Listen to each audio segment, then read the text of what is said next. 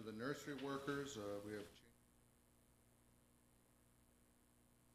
We need two more volunteers willing to serve. So if you're interested, please contact Jolene. And a meeting will be held for all the volunteers on May 20th. Uh, The nursery is getting a makeover. Older toys have been removed and are available to anyone who would like to take them. Do, are they all gone by now? Again, a week late, here I am. Uh, Our open bowling was yesterday, uh, May 12th at Garrelix. Uh, A great time was had by all. Uh, One caveat to this is if you are bowling and you have cell phones, do not leave them on the tables when you're bowling. Some little miscreant took my phone and took pictures, and now I have a permanent locked screen with their smiling faces on it. I know who you are. Actually, was kind of cute. So, uh, adult Bible study, uh, 6:30 p.m. at Jared and Andrea's home on the 18th. Uh, we have new acts and facts here for the month of May. And if you would like to help with the social calendar, uh, we would love to have your input. Please see Jessica if you are interested. And for our texting contact, we have Andrea Luke. Uh, she, she's in the bulletin here. You can contact her number if you uh, have something that needs to go out on the prayer chain or request. Uh, are there any other? George? George? Oh, yeah, uh, the Mother's Day, there's, uh, there's. The Mother's Day gifts on the, on the table? Yes, and that is for all the ladies of the church, not just mothers, so please take one. And Dale, you. Dale, you can take one too. So, One more, thank you. Um, the Bible study that's supposed to be at our house may not be at our house. Look, look to the church, um, church, uh, website, the website the, on the Facebook page, I'll, the I'll post Facebook? it on there, yep. Okay, so if you're, might be a change of location. okay, so just stay, stay on top of that and, and if necessary, contact uh, Andrea for it. Uh, anything else? Anybody got anything else? Okay, our, our scripture for meditation comes from the book of Acts, chapter 17, verses 16 through 31. That would be uh, page 1723 in your Pew Bible.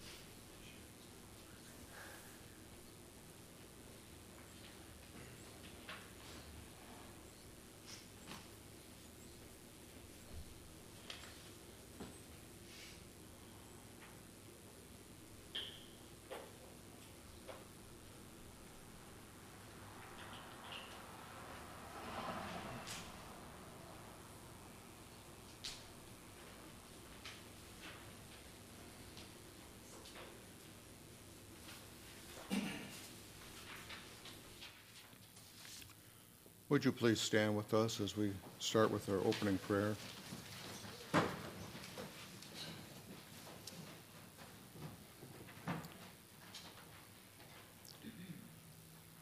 Father in heaven, as we come before you this day, Lord, we come with gladness in our hearts that we may worship a right, godly, and just Lord of lords and King of kings.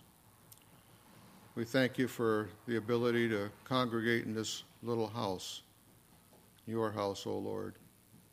And we pray, Lord, that your Holy Spirit would move amongst us as we lay our prayers and our petitions at your feet, as we study the Word and as we sing joyous songs. And Father, through all of this, we pray your, your Spirit would move in such a way that souls would be convicted, hearts opened, and that you would draw the lost to you. Be with us this hour, Lord. Be with the pastor as he brings forth the message. Let the message that falls from his lips prick the hearts of the lost and turn them towards salvation. Lord, we ask this in the name of Jesus Christ, our Lord and our Savior. Amen. Please stand for our opening hymn. Take your red hymnal, the Trinity hymnal, and turn to number one. Number one in the red Trinity.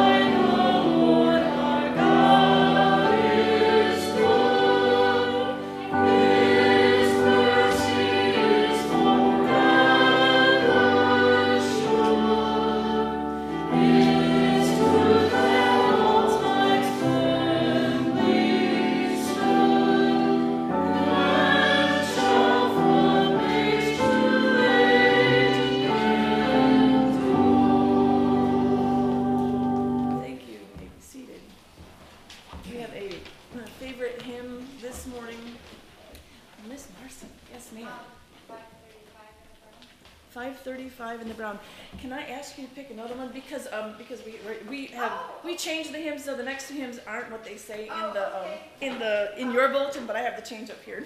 I'm sorry. Tell her why. Um, yeah, We're gonna sing it. I, I just did. Did I not say that? So we have the it's the next on our list is that hymn. Oh, So okay. you get a free pick. So you get uh, another free pick. so we are going to sing 535 just in a minute. Read that one. Yes, ma'am. Yep, be thou my vision. I think I it's in the brown, I think.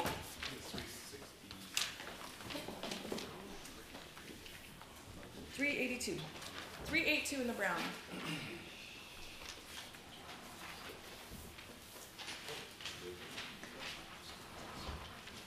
And it's her favorite, so she, she did give me a reason.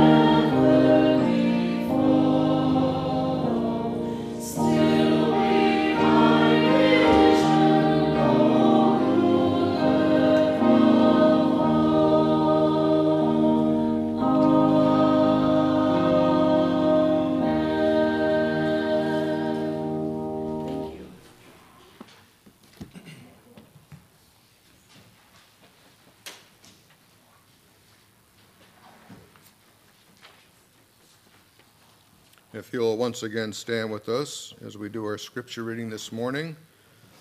The Scripture reading is taken from the book of Psalm 139, verses 1 through 24, page 974 in the Bible.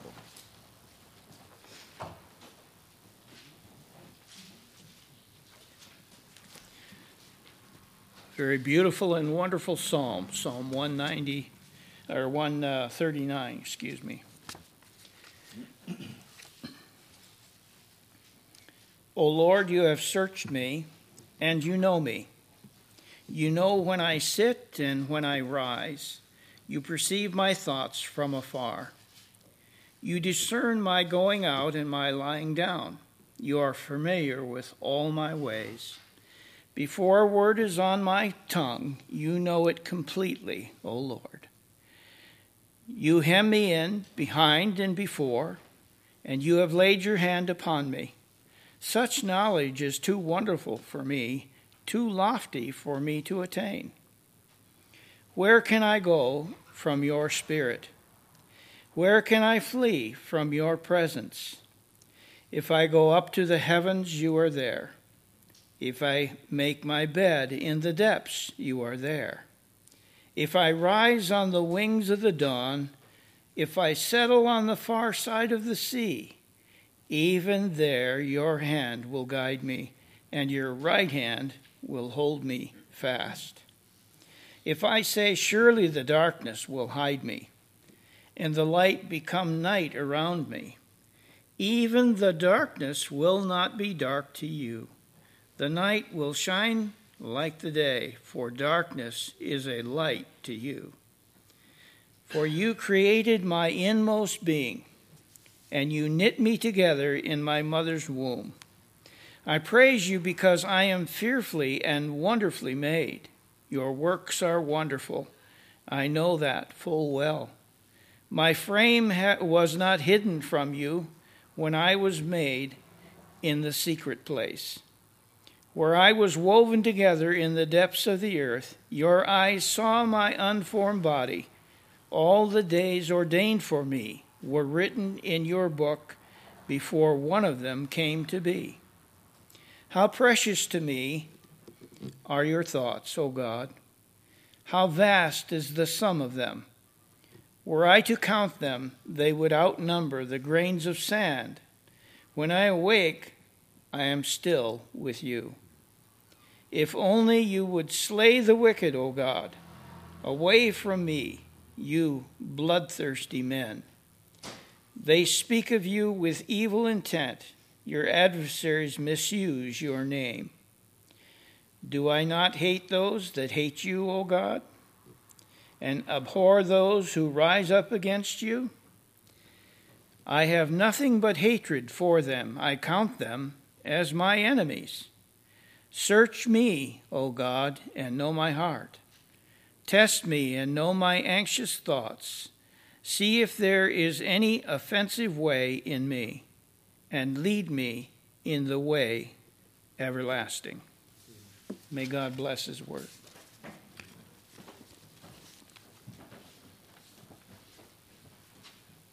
Take your brown hymnals again this time and turn to 535. 535.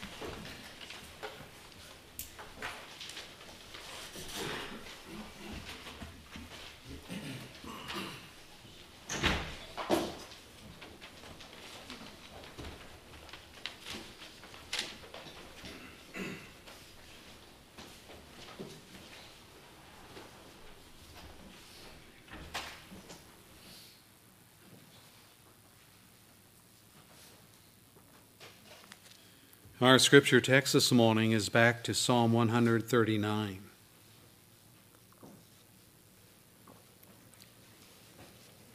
We're going to turn the fans on, and if uh, it gets too chilly in here, then we'll shut them back off. Psalm 139.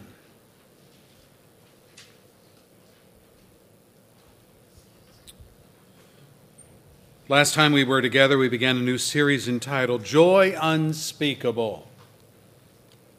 And we learn that what gives us joy as believers is different from those whose joy is in things evil.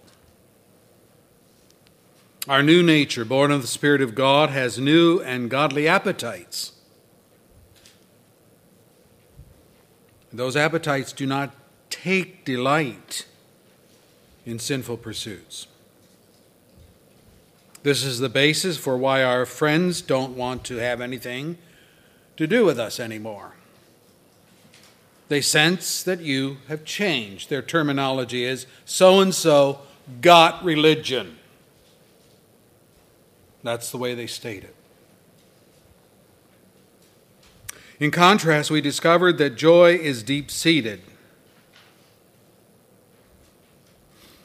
It's different from happiness. Happiness is the product of happenstance, those things we view as being pleasant based on our value system which come our way in life. Our response to these things is automatic, it's reactionary, it's emotional.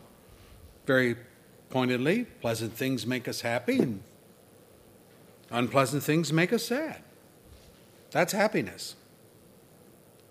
But in contrast, joy is deep seated, it is contemplative not emotional. It is not automatic, but the result of thinking through things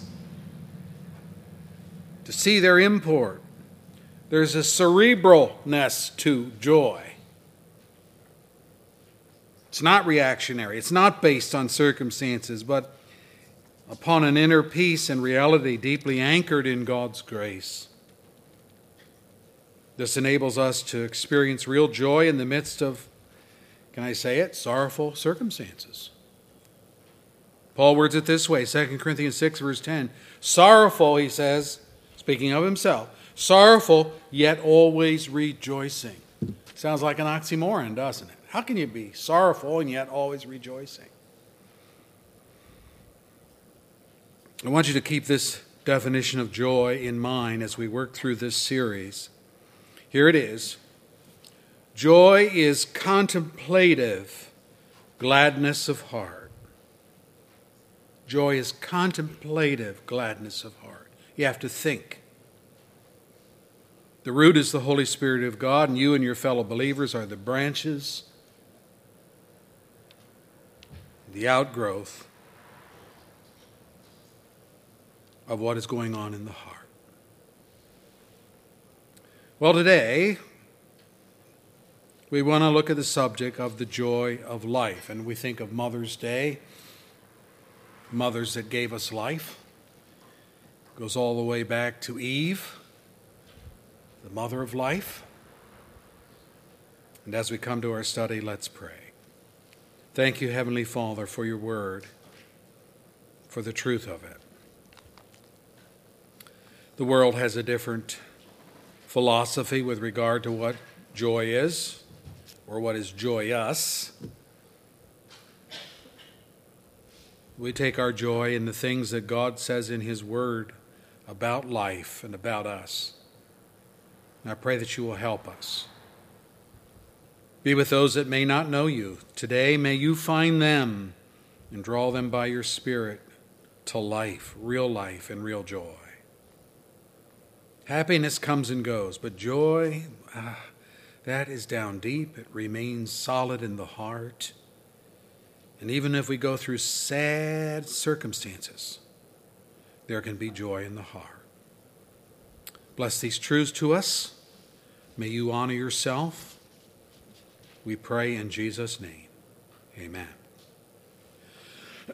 We're looking at the subject this morning of the joy of life. Quite appropriate when we think of Mother's Day and how life comes to be for all of us. Our text is Psalm 139. And verse 14 says that we are fearfully and wonderfully made.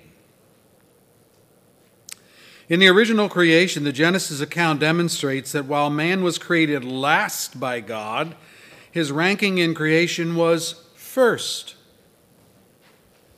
We could say it this way God saved the best for last. All the rest of creation, think about it sun, moon, plants, fish, fowl, animals. All of that was preparatory for God's crowning achievement, the creation of man and women. This was not the result of some fanciful notion of evolution. Man is not the advanced image of an ape, but as God Himself determined, so God created man in His own image. In the image of God, He created him. Male and female, He created them. Genesis 1, verse 27. Of no other creature do we read, The Lord God formed the man from the dust of the ground and breathed into his nostrils the breath of life, and the man became a living being. Genesis 2, verse 7. King James Version says, Man became a living soul. Your cat, your dog, your horse, your hamster, all have animal life in them, but none of them have souls. None of them bear the image of God. God's image is reserved for those who have the potential, and I say potential now since the fall of sin, the potential of becoming the sons and daughters of God and part of his family. Paul wrote, The God of this age has blinded the minds of unbelievers so that they cannot see the light of the gospel of the glory of Christ, who is the image of God. 2 Corinthians 4, verse 4. Similar phraseology ascribed to Adam and Eve, but with this distinction. Let me read it for you from Luke's account of the genealogy in chapter 3, verse 38. The Son is the radiance of God's glory. This is the Hebrew text. The Son is the radiance of God's glory and the exact representation of His being, sustaining all things by His powerful word. Hebrews 1, verse 3. And then Luke's genealogy identifies the first man as Adam, son of God that is in the created sense.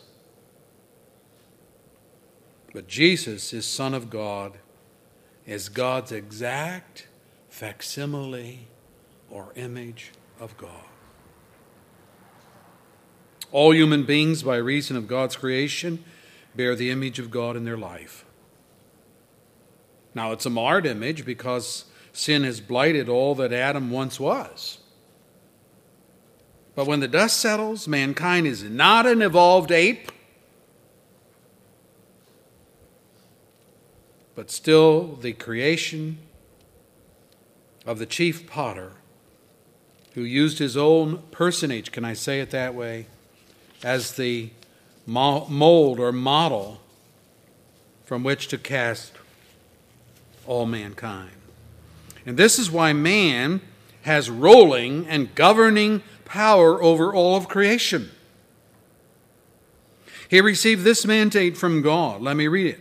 Then God said, Let us make man in our image, in our likeness, and let them rule over the fish of the sea and the birds of the air, over the livestock, over the, all the earth, and over all the creatures that move along the ground. Genesis 1, verse 26. We're created in the image of God, so that's why we have ruling power. The godless of our age do not acknowledge this. I mean, if evolution is true, then all the other forms of life have their rights as well as us. And in many cases, according to the EPA, they have their rights above us. So, if a hydroelectric dam built on a canyon river is going to disturb the mating habits of an obscure species of fish, the project is likely to be killed in deference to the fish, despite the benefit of electricity to hundreds of thousands of human beings. So, well, what would you think would be the best thing, the sane thing to do? Relocate the fish and build the dam. That's what sanity would do. You see, many of the ills that government and academia foster upon us as human beings is rooted in the denial that mankind is the crowning creation of God in his own image. Human life then becomes cheap, expendable, worth no more than the dead possum along the roadkill. It is also the basis for approving abortion. Babies are just viewed as animal life. Well, cattle, chickens, pigs, they're all expendable. We kill them to eat.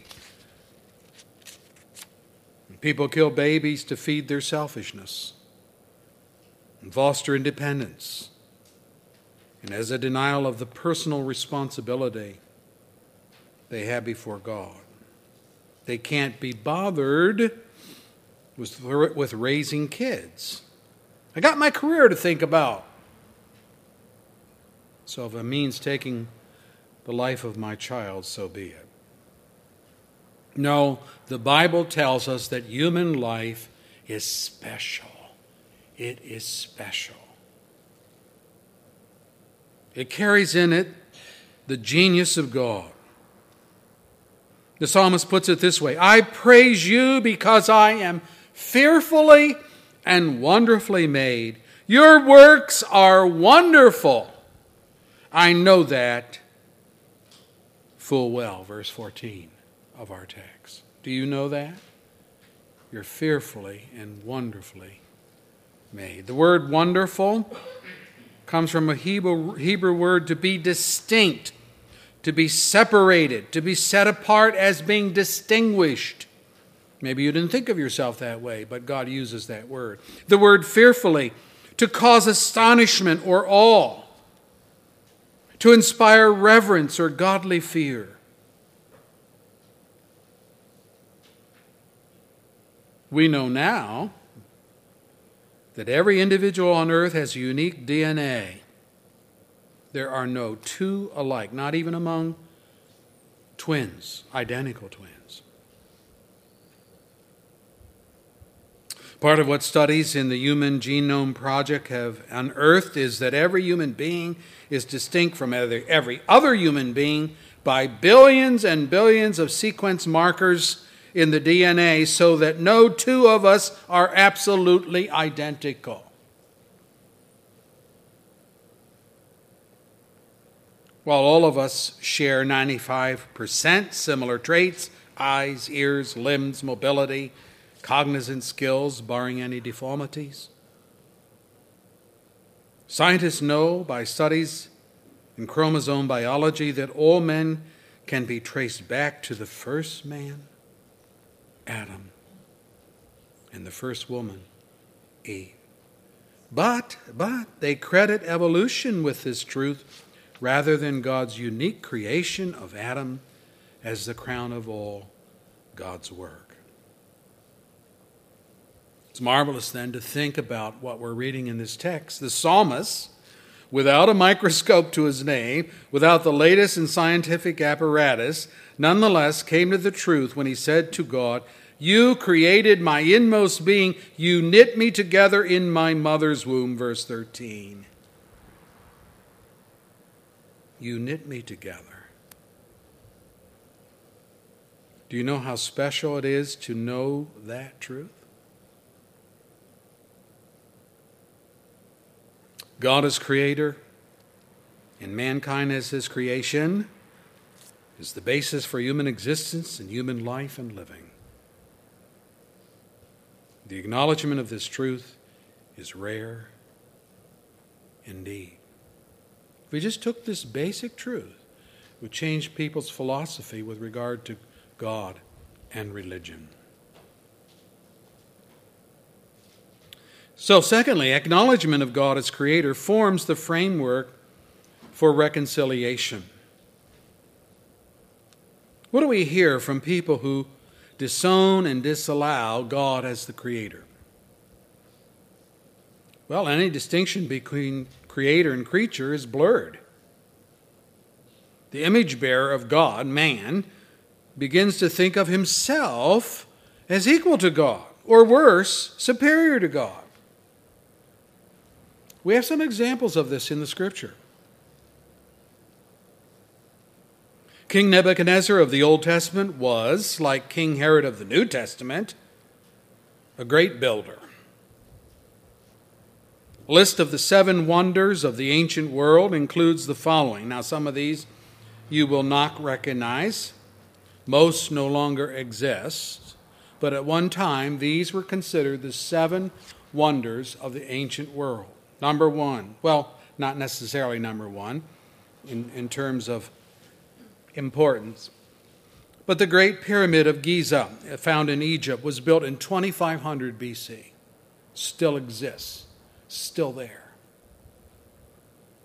The statue of Zeus at Olympia an ivory statue, gold plated, bronze in Olympia, Greece, from which we have the formation of the Olympian Games. Number three, the Temple of Artemis at Ephesus, Acts 19, verse 34, no longer around.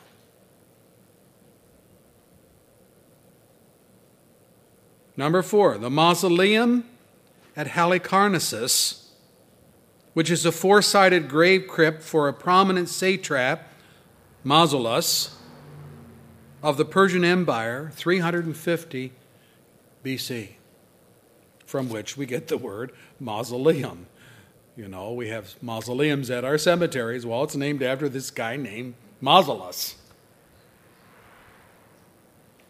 The Colossus of Rhodes, a giant replica of the Greek god Helios, 100 feet tall, Helios being the sun god, it's on, on the island. It was built in 280 BC.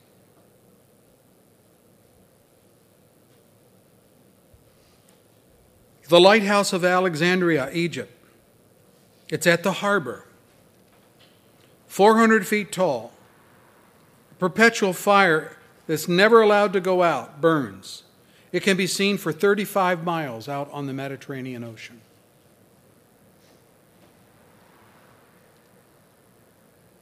And then finally, the Hanging Gardens of Babylon. Structure of tiered walls, 400 feet high, containing rich botanical foliage that appear to be suspended in space because you can't see the wall. All you can see is the foliage. And yeah, that was built by King Nebuchadnezzar for his wife. Listen now to King Nebuchadnezzar's evaluation of his kingdom. Twelve months later, I'm reading scripture, twelve months later, and that's after Daniel had interpreted the king's dream and had warned him to repent of his arrogance and his sin. Twelve months later, as the king was walking on the roof of the royal palace of Babylon, he said, Is not this the great Babylon I have built as the royal residence by my mighty power and for the glory of my majesty? And we read the words were still on his lips when a voice came from heaven This is what is decreed for you, King Nebuchadnezzar. Your royal authority has been taken away from you. You will be driven away from people. You will live with the wild animals. You will eat grass like cattle. Several times or years will pass by for you until you acknowledge that the Most High is sovereign over all the kingdoms of men and gives them to anyone he wishes. And immediately, what had been said about Nebuchadnezzar was fulfilled. He was driven away from people. He ate grass like cattle. His body was drenched with the dew of heaven until his hair grew like the feathers of an eagle and his nails like the claws of a bird. Daniel 4 29 through 33. May I just say that had Nebuchadnezzar remembered that he, he was a creature, he was a creature, and God was creator, not him, this would never have happened. Well, God got the glory in the end, as we all know, and he'll get the glory with all men. Seven years, Nebuchadnezzar's like a brute beast grazing on the hillside. We read at the end of that time, I, Nebuchadnezzar, raised my eyes towards heaven, and my sanity was restored. Then I praised the Most High. I honored and glorified him who lives forever his dominion is an eternal dominion. His kingdom endures from generation to generation. All the peoples of the earth are regarded as nothing. He does as he pleases with the powers of heaven and the peoples of the earth. No one can hold back his hand or say to him, What have you done?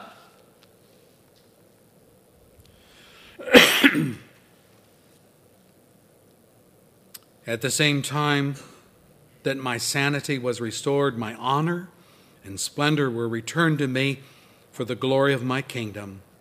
My advisers and nobles sought me out, and I was restored to my throne, and I became even greater than before.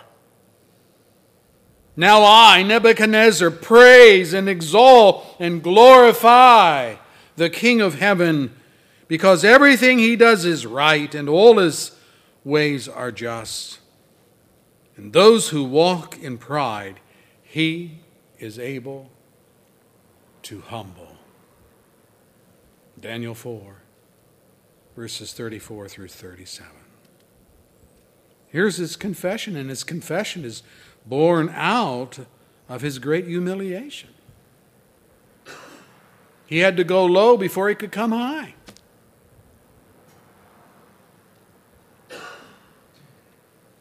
Consider, as another example, Nebuchadnezzar's antitype, King Herod, in the New Testament.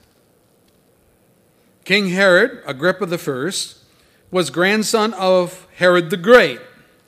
Herod the Great is the king that slaughtered all the babies in Bethlehem in an attempt to kill the Christ child. Now, his grandson, Agrippa I, was equally bloody, equally ruthless he executed James, the brother of the Apostle John. He planned to do the same with Peter, but God snatched Peter from Herod's prison by sending an angelic emissary to free him. Then the narrative goes on. After Herod had a thorough search made for him, that is Peter, did not find him, he cross examined the guards and ordered that they be executed. You don't mess with Herod. You let the prisoner escape. That's the way Herod is thinking. So you get executed. And he did. Then Herod went from Judea to Caesarea. Caesarea would be his villa by the sea, his summer house, we might say. And says he stayed there a while. He had been quarreling with the people of Tyre and Sidon. They now joined together and sought an audience with him. having secured the support of Blastus, a trusted personal servant of the king, they asked for peace because they depended on the king's country for their food supply. I guess if you're an island, yeah, you need to have a, an exterior source for food. They didn't want to offend Herod too much, so they used an intermediary to kind of make amends.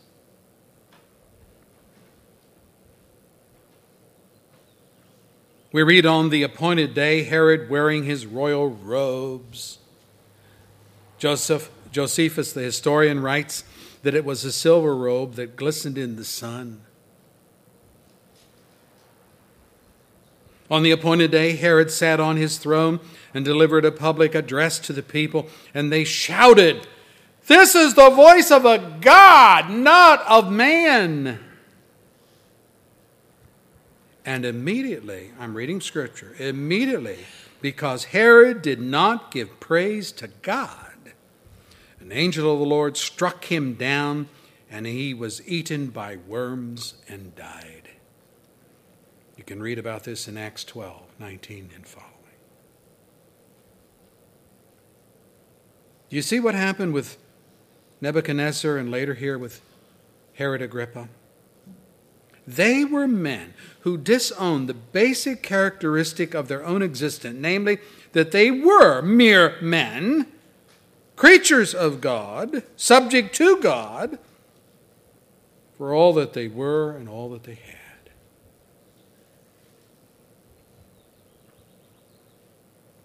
So long as people disown God as creator and try to eradicate their own station in life as creatures, there is no basis for reconciliation with God over their sin. They're in denial. They're self deceived with a great deal of help from the evil one who doesn't want people to see God as creator and themselves as creatures. Keep them blind, keep them stupid, keep them evil and rebellious. That's Satan's motto. And Christ Jesus, God's Son, has come, as John wrote about him, saying, He was with God in the beginning, and through him all things were made, and without him nothing was made that has been made. In him was life, and that life was the light of men. The light shines in the darkness, but the darkness has not understood it. The true light that gives light to every man was coming into the world. John 1, verse 2 and following.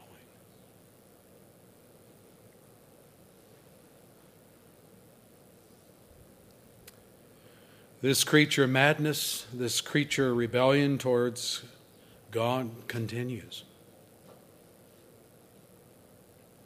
It's not only people of power like King Nebuchadnezzar and King Herod who have problems of conceit and arrogance and a God complex that causes them to disown God or minimize his import.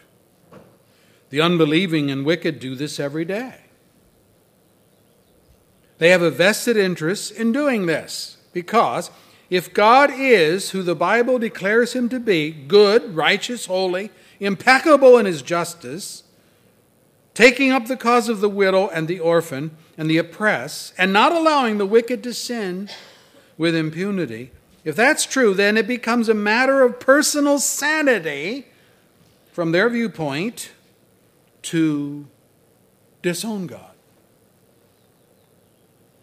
If that's what the Bible teaches about God, we'll just disown Him, disallow it. And if the God of the Bible does not exist, or if he is little more than the God of their own imagination, then there's no culpability for the evil they dream up and do. It's very simple. Rid God